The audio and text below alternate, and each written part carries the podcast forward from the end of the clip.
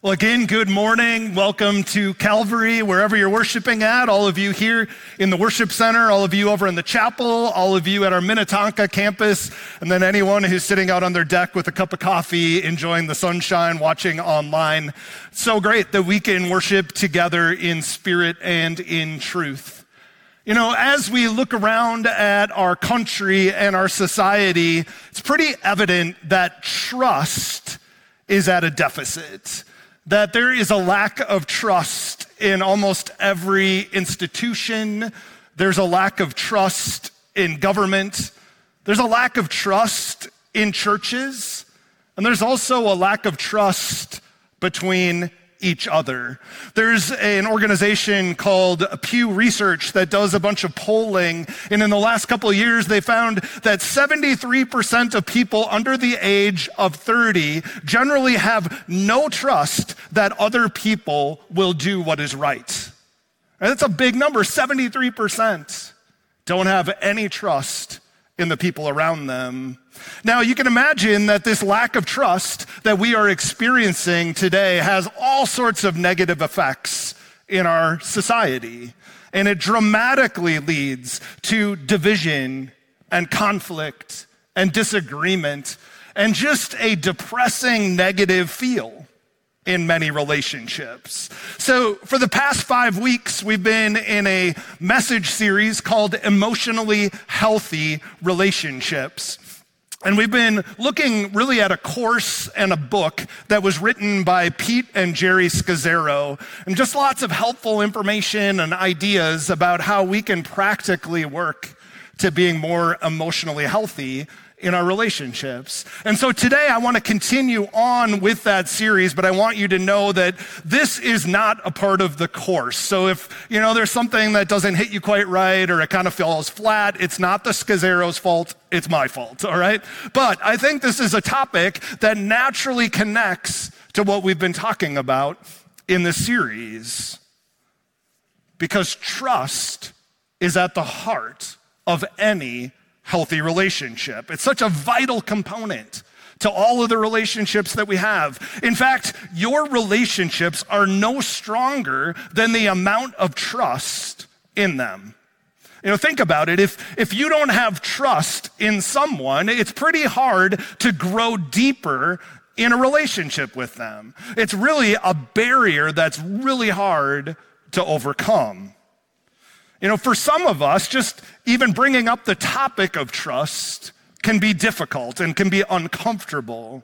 When we start to talk about trust, it can make us feel nervous and suspicious, and we can start to wonder, is there some sort of hidden agenda that I need to be aware of?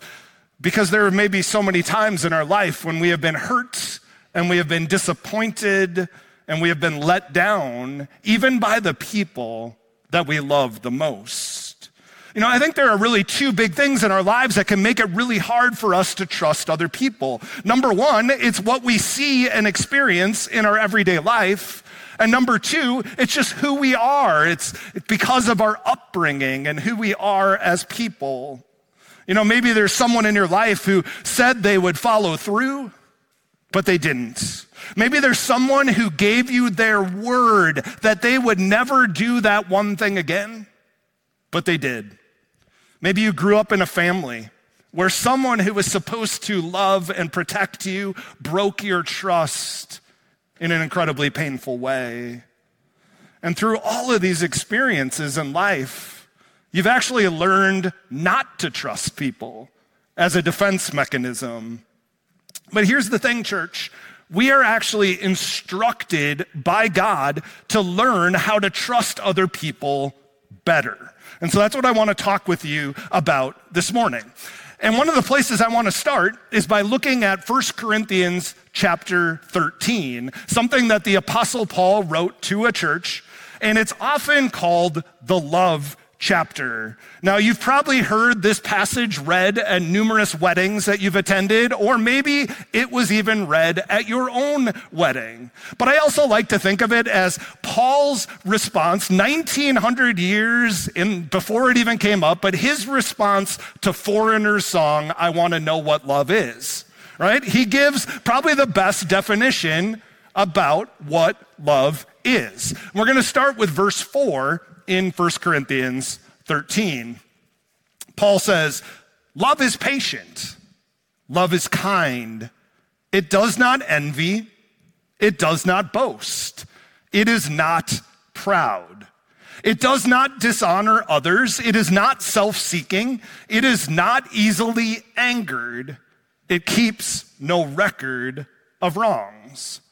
Love does not delight in evil, but rejoices with the truth. So Paul starts out with these very familiar words, love is patient and love is kind, which makes perfect sense, right? It's something we can all get on board with. It's a great start to talking about love. But then quickly, Paul ups the ante and he says, love is not easily angered. And we might wonder, so what does he exactly mean by easily angered? I mean, obviously, Paul never had to commute in traffic in Minnesota, right? Paul never had to deal with winter lasting until May. So what does it mean to be easily angered? Well, look at what he says in the very next part. He says, love keeps no record of wrongs.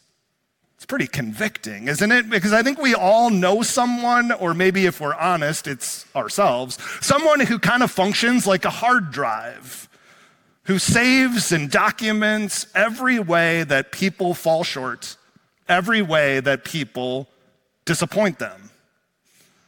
You know, I think this can often be a huge obstacle in people's marriages because we keep 10 or 20 or 30 years of files detailing the failures and the disappointments of our spouse. We can remember the day and the time when they have hurt us or let us down. We can remember the words that they used and even the tone that they came in. And the thing is, these files that we download and we store up are easily accessed. They're alphabetized and organized so well in our mind, and they come out quickly as ammunition when we enter into a conflict.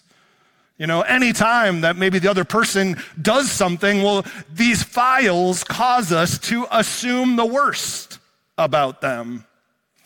And here, what Paul is saying to all of us who maybe function like a hard drive, he's saying you need to get rid of every file and folder, and you need to let it go. Love keeps no record of wrongs, and that is super, super hard to do. For some of us, it might mean taking some very long, intentional time to delete a bunch of files. But Paul goes on then, and he says, love does not delight in evil, but rejoices with the truth. You know, really what this means is not seeking to try to catch people doing the wrong thing, but instead trying to catch people doing the right thing. It means being more excited to celebrate than to criticize. And so how are we doing when it comes to loving the people around us? Now, all of these thoughts that Paul has, this definition that he's giving, is really well summed up in the very next verse, in verse 7, where Paul says, love always protects, always trusts, always hopes, and always perseveres. Notice the word that shows up 4 times. There's very few verses in all of Scripture that have a word that is repeated that often. It's the word always. It means this isn't optional.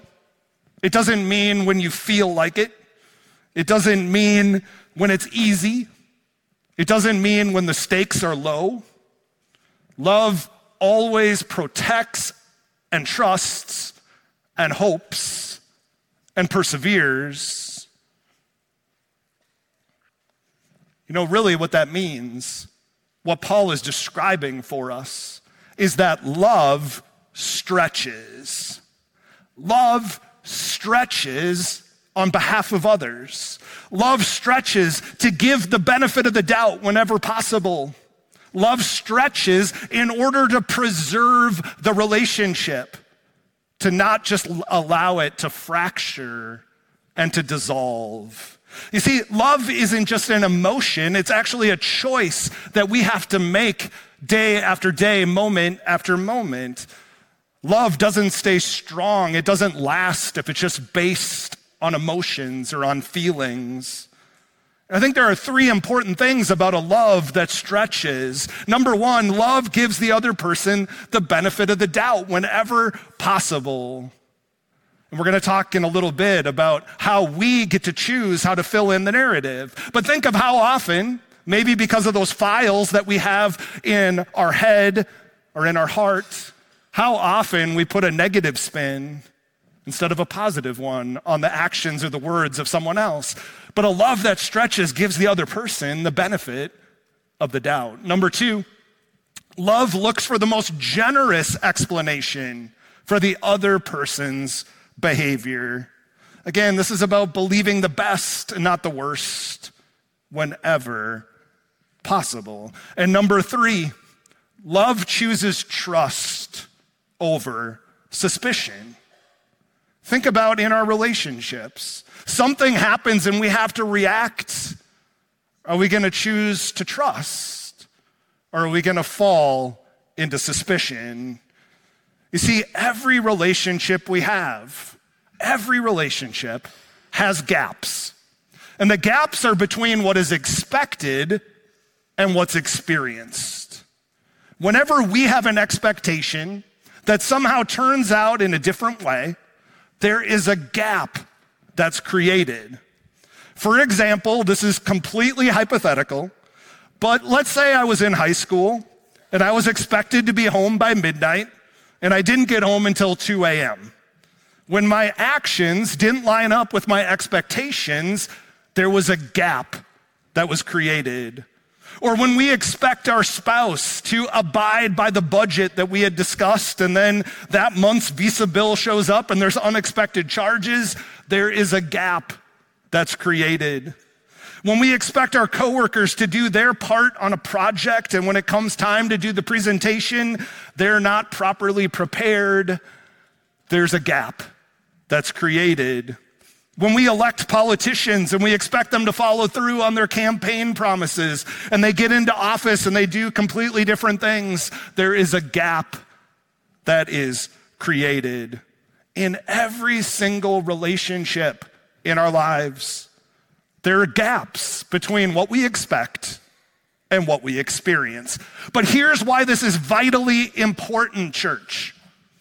You choose what to fill the gap with.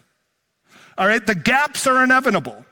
We're all gonna experience them in every relationship, but it's you that gets to choose what to fill that gap with. And you can fill the gap with trust or with suspicion. You can believe the best or you can assume the worst.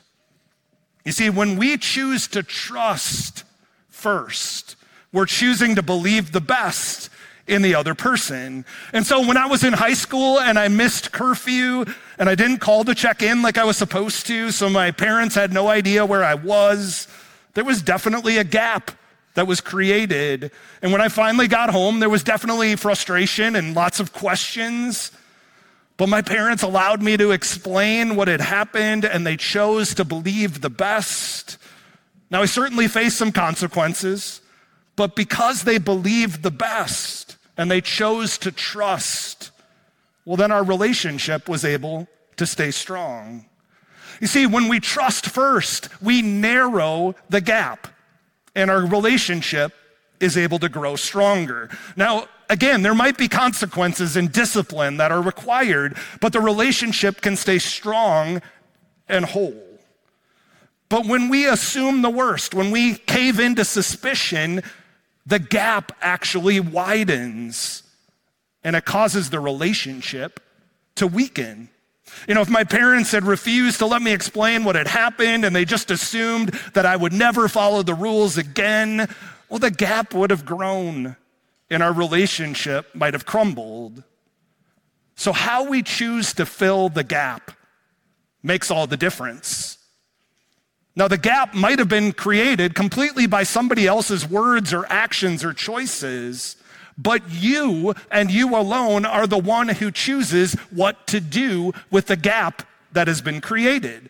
So the question for each one of us in our relationships is, will we choose trust or will we choose suspicion? Of course, we can't control the decisions and choices that other people make, but we can control the choice that we make in response to those actions and decisions. We can choose to trust our spouse, our children, our coworkers, and even elected officials. We can choose first to believe the best instead of assuming the worst. And this is where faith actually comes in. It's faith in the other person, but it's even more deeply a faith in God and what He is able to do. Can we trust in God enough to help us narrow the gap and to believe the best about people? Because the thing is, God believes the best. God sees potential. God is able to work miracles. He sees the best in us and others. And actually, God chooses to trust. Have you ever thought about that before? That God actually chooses to trust you. It's a mind-blowing thought. I mean, think of all the questionable characters in the Bible that God called to join His team. You'd think after all of his experiences of having expectations that weren't met, he chose prophets and kings and leaders and apostles and disciples, and every one of them created gigantic gaps between what God expected and what he experienced. We could look at the story of Abraham. We could look at the story of David and Jonah and Elijah and Peter, and the list goes on and on. Huge gaps. I mean, you'd think it would just make sense that they ruined it for everyone. But God continued to trust and to empower his people. And he finally, creatively and definitively found a way to completely bridge the gap, because God sent Jesus to bridge that gap once and for all on the cross. He paid the penalty for your sins and for mine. He rose again on the third day, and he calls us to be on his team.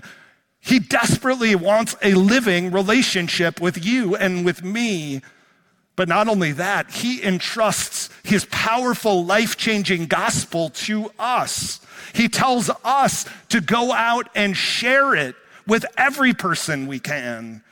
And he doesn't do this because we're especially worthy or because we're so impressive or because we have our act together. Instead, God chooses to trust us to be a part of what he's doing in this world, redeeming everything, putting everything that is broken back together.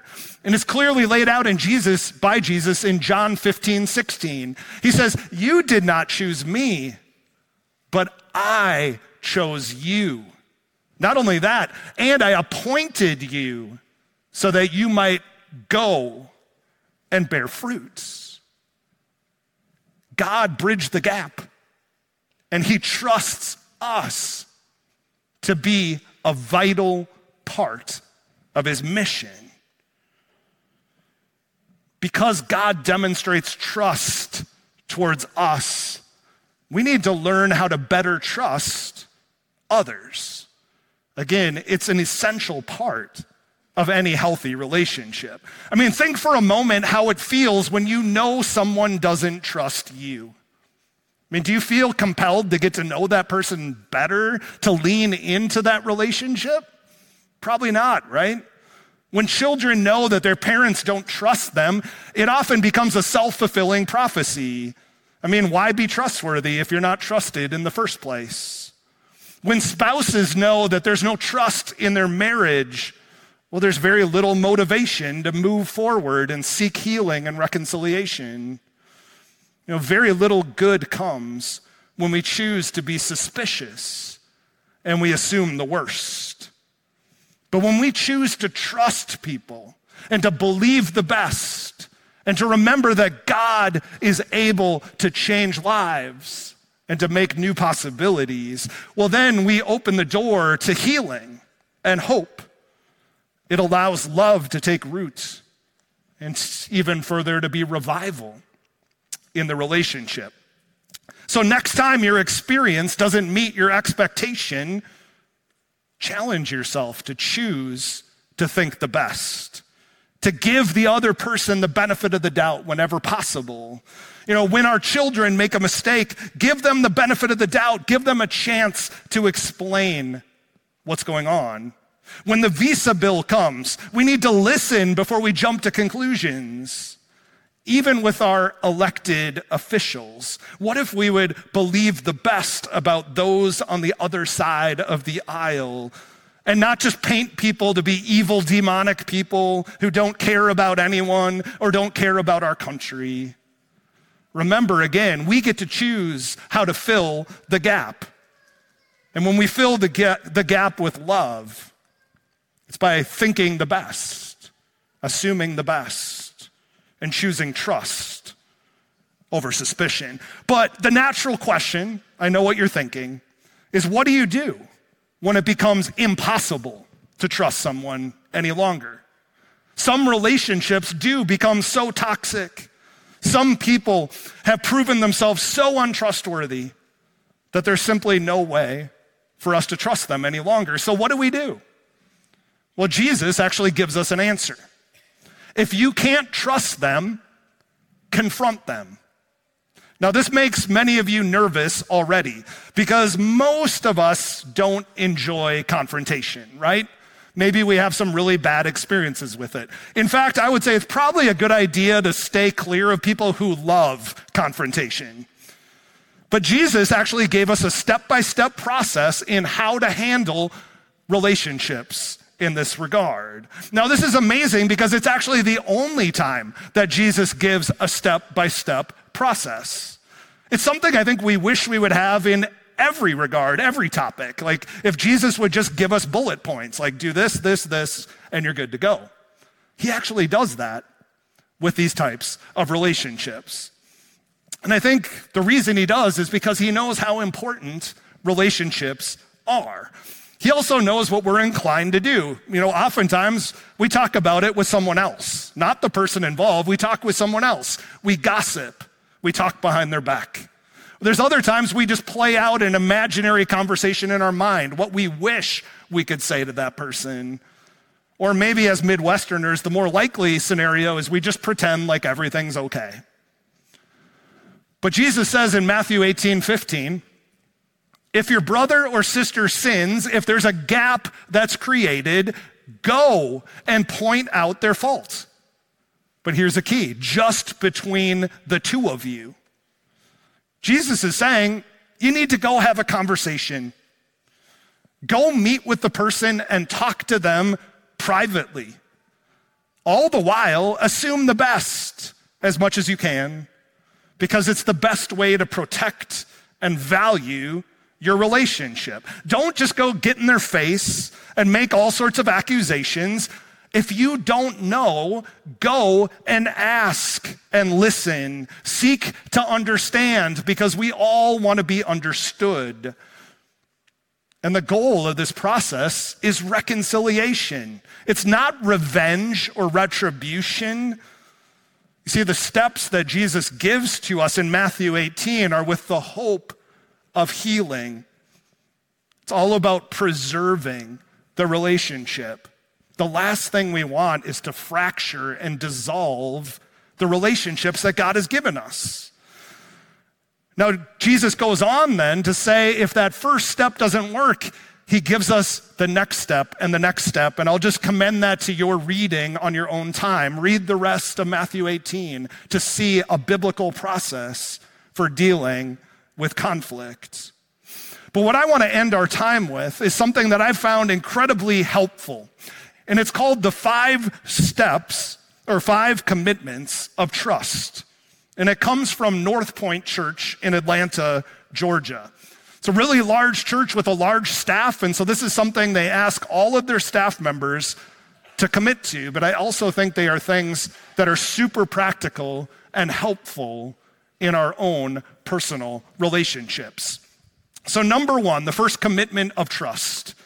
When there is a gap between what I expect and what I experience, I will believe the best. This means pre-deciding that when you have the opportunity, you're gonna fill the gap with trust instead of suspicion. You might even notice in yourself that you're more inclined to look at things negatively and suspiciously, and that's why it's so important to pre-decide to fill the gap with trust. Number two, when other people assume the worst about you, I will come to your defense.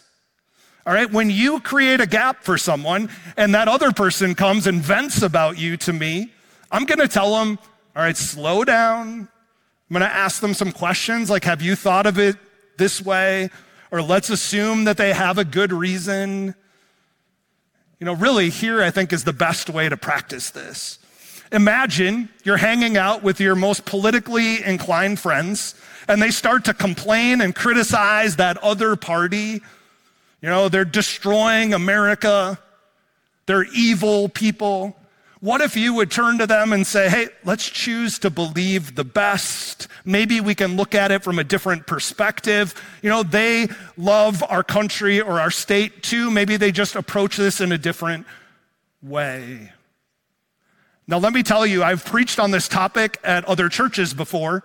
And I had an elderly gentleman come up to me after the service and he said, I'm on board with everything you taught and I'm ready to go put this into practice, except that I will never do that. It's really sad, I thought, but honest, I guess. But here's how serious this is. God actually put it in the 10 commandments. The 8th commandment says, don't bear false witness against your neighbor. Now, just like all the other commandments, there's actually a lot more depth there than meets the eye. And one of the best places to turn for an explanation is Martin Luther. Some of you might remember back in confirmation class, your small catechism. But in the small catechism, Luther explains the 8th commandment like this. He says, we should fear and love God so that we do not tell lies about our neighbor, betray him, slander him, or hurt his reputation. But here's the key, but defend him, speak well of him, and explain everything in the kindest way. Can you imagine?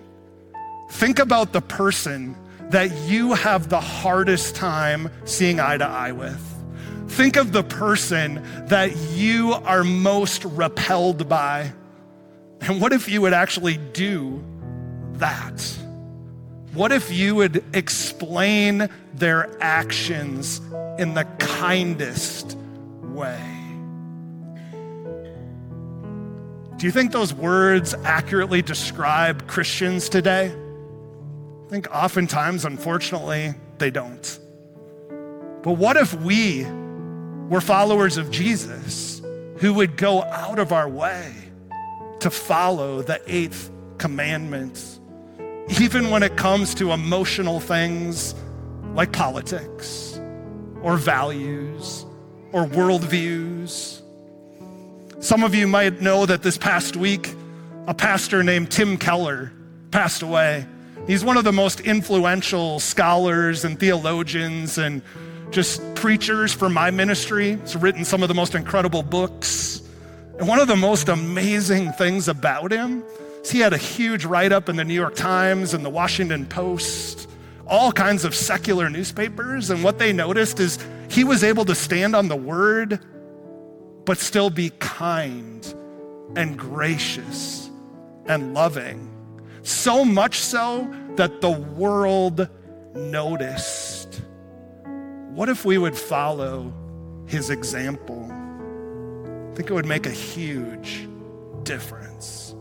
Number three, if what I experience begins to erode my trust, I will come directly to you about it. I'm not gonna talk behind your back. I'm not gonna gossip around the water cooler, if anybody does that anymore. But I'm gonna pre-decide that I'm gonna go and talk to you and not just talk about you. Number four, when I will not be able to deliver on a promise, I will inform you ahead of time. I'm gonna respect you enough to tell you the truth. I'm not gonna try to hide it or pretend like everything is fine or that it doesn't matter or make excuses. No, I'm gonna respect you enough to give you a heads up. And then 5, when you confront me about the gaps I've created, I will tell you the truth. Again, no excuses, no blame. I'm gonna tell it like it is. I'm gonna take responsibility for my actions because telling the truth builds trust. So church, I wanna encourage you to take these commitments with you and put them into practice at home, at work, with your friends, because every single one of us here wants to be trusted. And people become more trustworthy when they are given the gift of trust. So imagine again what it might look like if we would go from this place and we started building and giving more trust. I think it would make an incredible difference in our relationships. And I think it would be a really effective way for us to shine the light of Christ. Amen? Let's pray. Gracious God, we give you thanks for how big and powerful and creative you are, that you found the most incredible way to bridge the gap that we've created through our sin and brokenness, that you sent Jesus to do all the work so that we could be brought back into a right relationship with you. God, we thank you that you trust us enough to be a part of your team, to be a part of your mission. And so God, help us to trust others in the way that you trust us. God, help us to be people who assume the best whenever possible. Help us to be people who explain other people's actions in the very best way. God, help us to be so countercultural that people would see you in and through us. And God, our desire is that you would help us form emotionally healthy relationships so that we can better reach the world with your good news. And so God, we pray these things in the powerful name of Jesus, and let's all say together,